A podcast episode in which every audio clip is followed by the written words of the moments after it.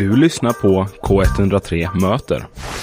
Med mig så har jag Mats från Riksbyggen. Jag tänkte Mats, eh, du ska gärna få berätta vem du är och vad du gör. Ja, tack. Hej, jag heter då Mats Nilstad och jag jobbar på Riksbyggen. Och eh, min uppgift är att se till att eh, hjälpa bostadsrättsföreningar som vi har bildat och byggt att få fram en styrelse så att de som bor i föreningen får ta över ansvaret för den. Riksbyggen är ett kooperativt företag så det är bostadsrättsföreningar och andra folkrörelseföretag som äger oss.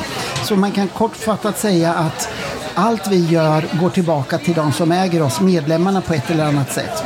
Mm. Men är ni också ett traditionellt byggnadsföretag i den meningen? Eller är ni mer en samlingspunkt för...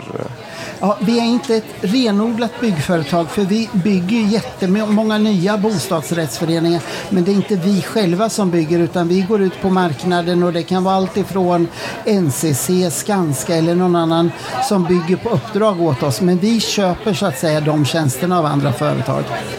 Och just den här kooperativa delen, hur skiljer det sig från andra företag som liknar ert? Ja, det finns två stora kooperativa företag i Sverige. Det ena är då Riksbyggen och sen har vi en systerorganisation som heter HSB. Och vi bygger, men vår målsättning är att när vi har byggt klart så ska vi inte lämna som många andra utan vi vill ha en fortsatt samröre med dem som de här bostadsrättsföreningarna. Så vår målsättning är att vi ska kunna leverera tjänster i form av ekonomisk förvaltning, fastighetsskötsel och annat under så lång tid som bostadsrättsföreningarna vill. Och då är de delägare i Riksbyggen och tar del av våran vinst och kan vara med och påverka oss. Så en konkret sak har varit att våra ägare, alltså bostadsrättsföreningarna, har sagt nu att vi ska inte köra med fordonsflotta som förbrukar bensin eller diesel. Vi ska ha då så att säga batteriverktyg som då är så miljövänliga som möjligt och vi ska ha en elbilsflotta. Och det har våra ägare bestämt som då är bostadsrättsföreningar just. Right. Uh, vi, vi är ju alla studenter här och vi, vi undrar lite grann hur, hur hjälper Riks, Riksbyggen liksom, uh, studenter att komma in på bostadsmarknaden? en jättebra fråga och jag önskar att jag kunde säga att vi har ett paket utav de här sakerna. Men först och främst så försöker vi påverka våra politiker på olika sätt. Vi jobbar mycket med frågor om ungbolån där vi driver då mot, eh, mot våra politiker ungefär som ett studentlån fast det ska kunna då täcka den här insatsen som man behöver ha, den högsta insatsen som man behöver ha för att få ett banklån. Eh, det är en sak. Men sen så har vi också bestämt oss för att vi vill vara konkreta. Så för några år sedan eh, när jag började på Riksbyggen så byggde vi någonting som kallas för bostadsrättsföreningen Viva här i Göteborg. Det är en förening med 132 lägenheter och så sa vi att vi vill dedikera ett antal av de här lägenheterna för yngre vuxna. Och då var målsättningen att det skulle kunna vara 18 till 30 år på den tiden för att få köpa en lägenhet. Och tanken var också att du inte skulle behöva så att säga ta ett jättestort lån för de här sakerna. Och eh, tanken var då att du ska kunna köpa en lägenhet för någorlunda hygglig insats. Och vi hade massor med dialog dialogträffar med olika unga. Vi hade dialogträffar med de som bodde i bostadsrättsföreningar idag. För ett av kraven var att ingen som flyttade in här skulle vara mindre värd än någon annan. Alla som bodde i den här bostadsrättsföreningen skulle ha en röst per lägenhet och de skulle ha samma förutsättningar. Och då kom vi fram till i dialog 2018 med ungdomar att vi ville att man skulle så att säga kunna köpa de här lägenheterna för en låg penn och man skulle då ha en hygglig månadsavgift, alltså det som man ofta slarvigt säger hyra.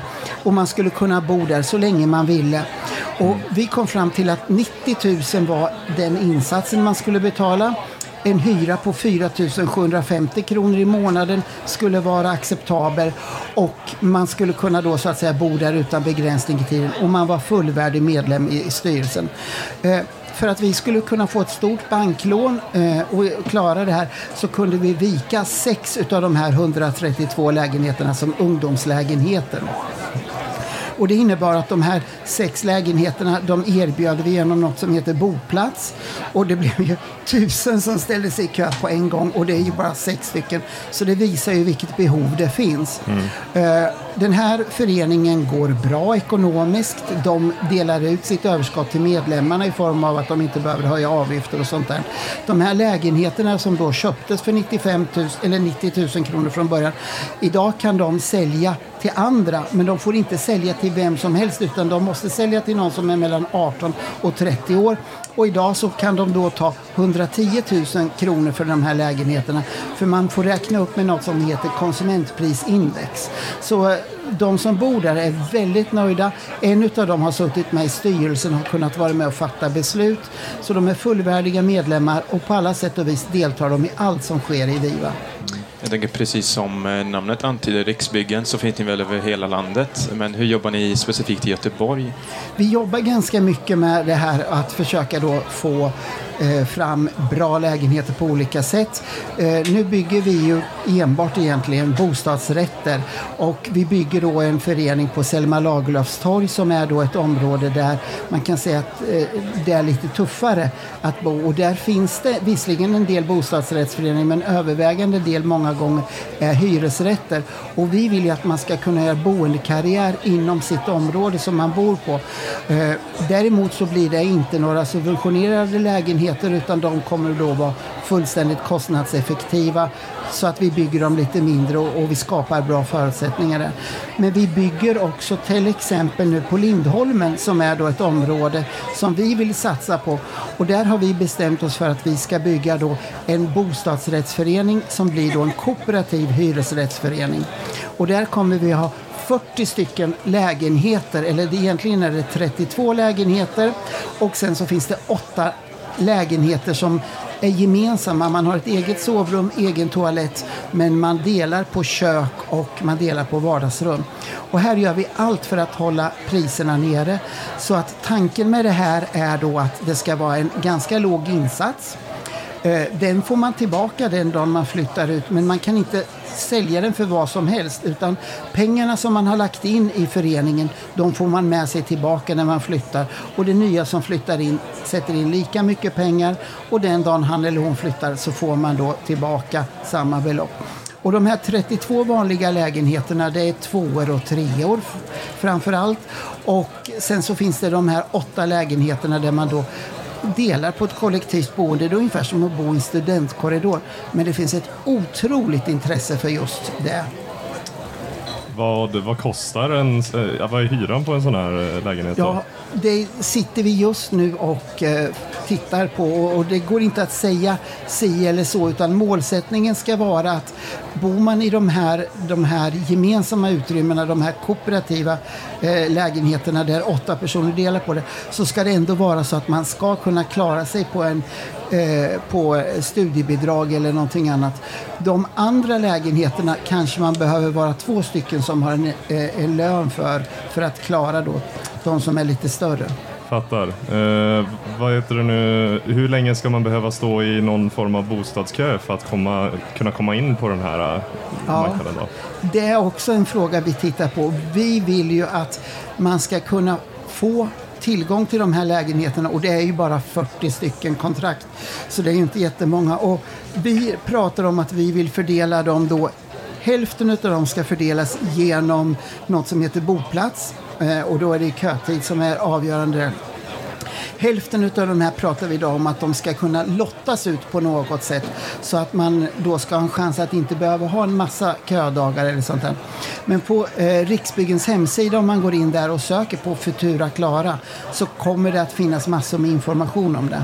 Men eh, ni som företag, du sa, ni är ändå vinstgivande om jag har förstått det rätt, men att ni fördelar det till eh, era medlemmar. En jättebra fråga och du får en liten guldstjärna för den. Ja, det är faktiskt som så att alla företag måste ju egentligen gå med vinst. Vi kan inte driva en verksamhet och gå med förlust. En bostadsrättsförening måste ju också gå med vinst. Men skillnaden är ju faktiskt hur vi hanterar vinsten.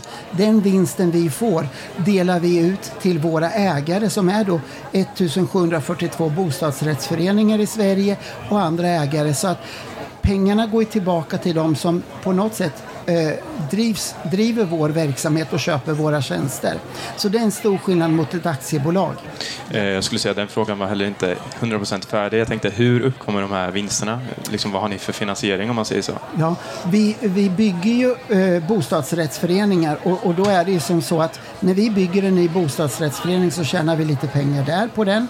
Eh, vi har massor med föreningar som då förvaltas hos oss. Vi har då ekonomisk förvaltning, vi har teknisk förvaltning, vi har lokalvård och allting sånt där. Och då blir det ju som så att de köper ju våra tjänster och vi gör en liten vinst på det. Eh, för det måste vi se till att göra. Och en stor del av vinsten delar vi ut till våra ägare. Och en del av det här gör vi för att kunna skapa nya föreningar som till exempel Futura Klara eller Viva eller andra föreningar så att vi vågar driva verksamheten framåt. Så vi sista, eh, ser du att ni kan ha en betydande roll på bostadsbristen här i framtiden i Göteborg? Ja, det hoppas jag och jag är helt säker på att vi kommer att ha det. Vi, vi bygger väldigt mycket. Just nu så är det ju faktiskt en finansiell kris kan man väl säga. Men vi bygger fortfarande eh, både premiumprojekt som vi bygger då som är otroligt eh, dyra. Men de tjänar vi mycket pengar på så att vi kan finnas i Gårdsten eller på andra områden där kanske inte så många andra bygger. Så att eh, vi måste ha bredden. Då säger vi tusen tack till Mats Nilstad. Tack för att jag fick komma hit och lycka till. Tusen tack.